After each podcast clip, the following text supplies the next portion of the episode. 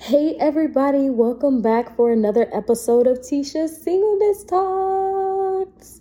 Hey, we're back, we're back. I'm so excited to be back with you guys. So, tonight I wanted to discuss a topic I like to call stunt growth.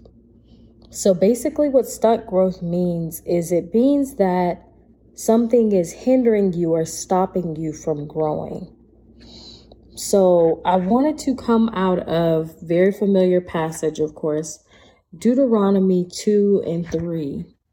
It talks about how the Israelites have come long enough and now, you know, turn turn north, in other words. You know, like you you've come this far, all this way is basically, you know, what God was saying. You have traveled through and around these mountains long enough turn north, is basically what God was saying, right? So everybody knows that it took the Israelites 40 days. Actually, who am I kidding? Not 40 days, 40 years. Oh, that's crazy. Never mind. Yeah, it took them 40 years. yeah, hold on. That just, yeah. Mm, yeah. That's wild. Eh, not 40 days, but 40 years to get to the promised land. And then at that point, they had already been complaining, they had already been idolizing and, and making idols above God. And God had to let them know that, like, no, that's not okay. So because you thought this was okay, you know, I'm gonna have to let you, you know, feel feel the wrath. In other words, right? So basically, this trip took them 40 years when it was supposed to take 14 days. That's crazy. So this is what I mean, a prime example of what I mean by stunt growth. They were in a place where they weren't able to grow and they were hindered by growing by their own selves. So basically, um, you know, also stunt growth is basically another example of a definition of stagnation, right? So, and stagnation, of course, just means to remain in a place on purpose practically like you're you're remaining in this place and sometimes it's not intentional that you're remaining in that space but majority of the time stagnation is our comfortability it's because we're comfortable in a certain mindset that we choose not to grow and not to and basically we we literally hinder ourselves right? So i wanted to talk about 10 things 10 behaviors that stop you growing as a person. So the first behavior number 1 is not taking time to reflect. You know when you're busy with work family friends housework bills kids, all of the things that you could possibly be doing, right? That you have going on. With all that going on, you're probably wondering, like, so who has time to actually reflect? Who has time to ask themselves, am I being the person that I want to be? Am I on track? Am I growing as a person, right? So that's basically what reflecting means. So we want to make time to reflect so that way we're having these honest conversations with ourselves, right? We're having these honest conversations like, hey, you really are good here. You're great doing this, but I really need you to really look at this thing here that you've been, you know, looking over or you've been not wanting to grow and just remain in that place because of comfortability. And, you know, so basically that's what re- reflection does. Reflection is really honestly taking a look at yourself. It's like how my therapist says, doing self assessments to really see, like, hey, are you reaching the goal? Are you growing? Are you, you know, having a healthy amount of growth in your life? And, um, so that's one, one out of the 10 behaviors. The next behavior is not taking time to plan how you want to grow. So this one kind of got me. So, you know, you have to take time to plan how you want to grow. You know, you want to grow as a person. You know, you want this year or even this month to be better than it was last year. But you have to make a plan that you're going to actually be able to execute and walk out. That's actually, um, that's actually, you know, within what it is that you can handle within the things that you have to manage.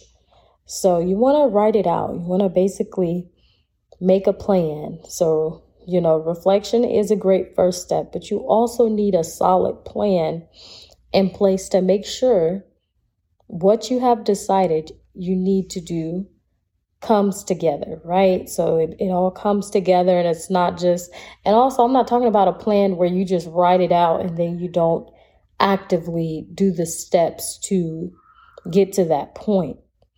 So basically, the third thing is wanting everything to be perfect. Oh my goodness. Mm, my goodness. My my sister, she talked about how um, perfection, how we have this, everyone has this thing called perfection paralysis, where we just want everything to be perfect. We want everything to be um, and that's true. Like we we just want everything to be perfect like we want every little detail to be perfect.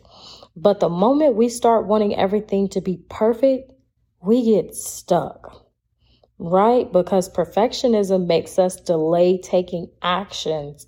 Or if we do take actions, it stops us from following through because nothing is ever perfect or good enough, right?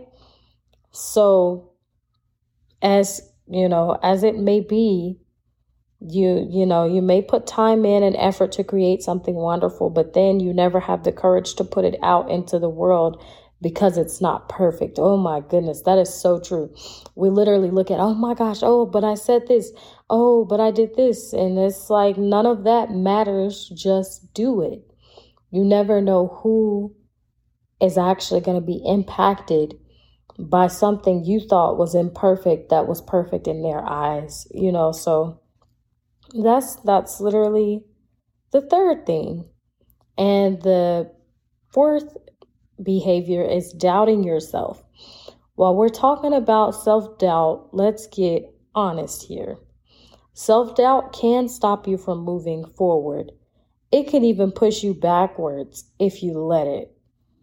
But what you want to do is you want to literally change your habits. Yes, it takes work, um, but you definitely can do it, right? You want to definitely stop that doubting yourself and just know that you are more than capable of doing it and knowing that there's nobody better to do the job than you. So it's all about, like I said, perspective. It's all about, you know, shifting and changing your heart when it comes to stunt growth. And then also, oh, this is another one that got me. This is the fifth behavior. It says believing you know everything. We definitely do not know everything, but sometimes we make the assumption and we resume and go about our life as if we do. And that's not true. We don't, right?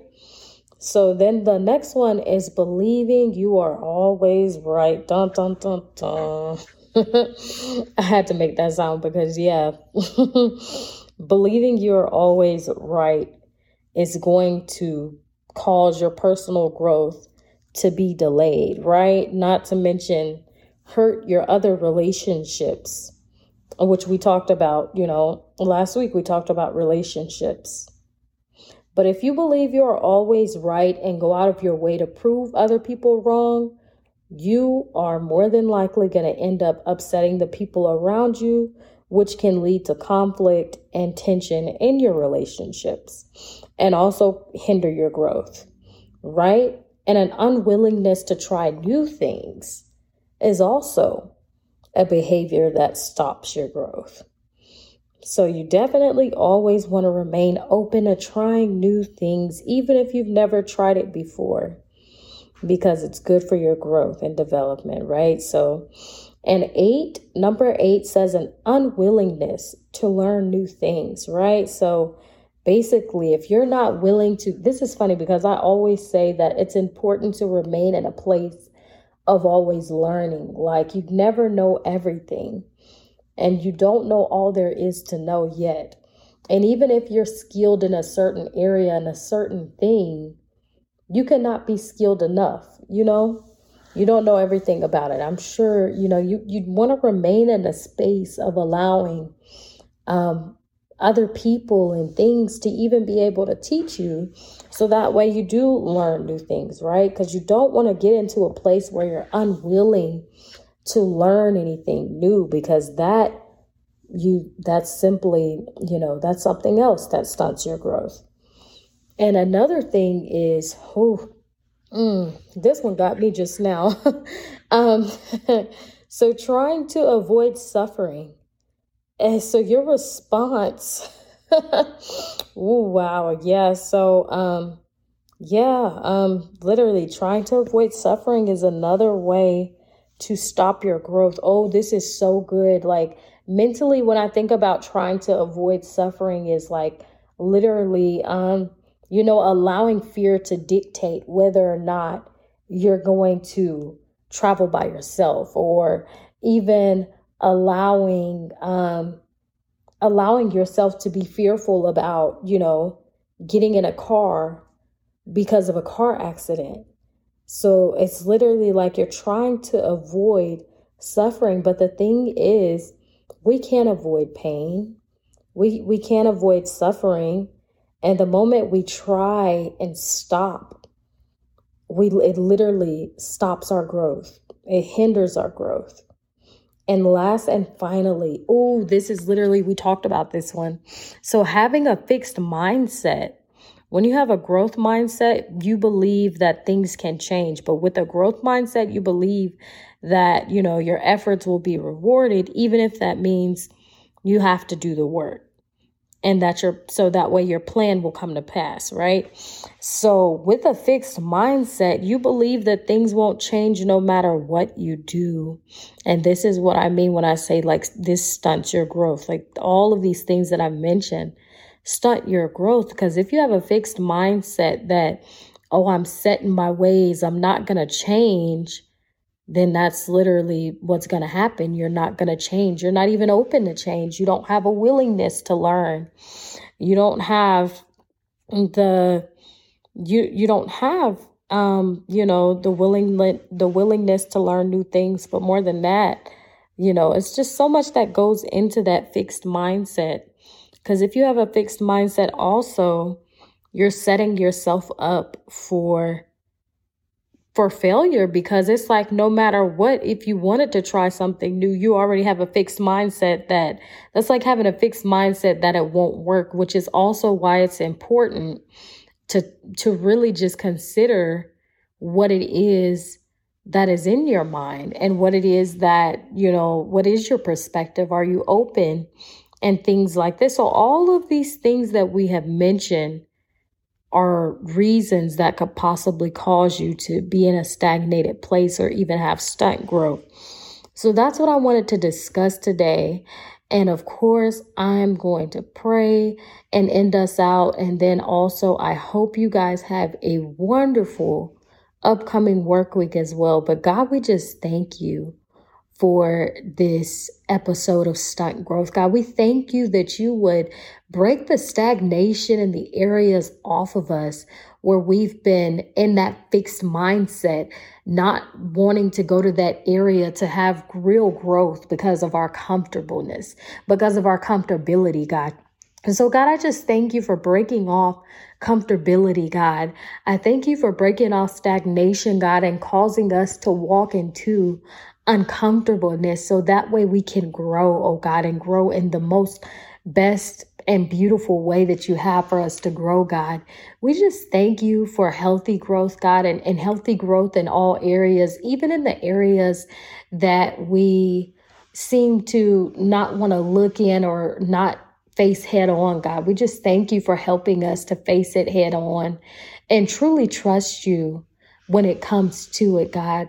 God, and thank you for showing us, oh God, what we can do, oh God, and how we can break stunt growth off of our life and stagnation off of our life, God. And we just thank you and we just give you the glory and the honor. In Jesus' matchless and mighty name, we pray all these things. Amen.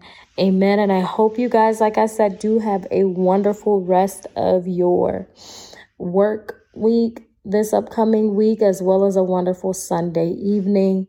And thank you guys so much for tuning in to Tisha Singleness Talks. Bye.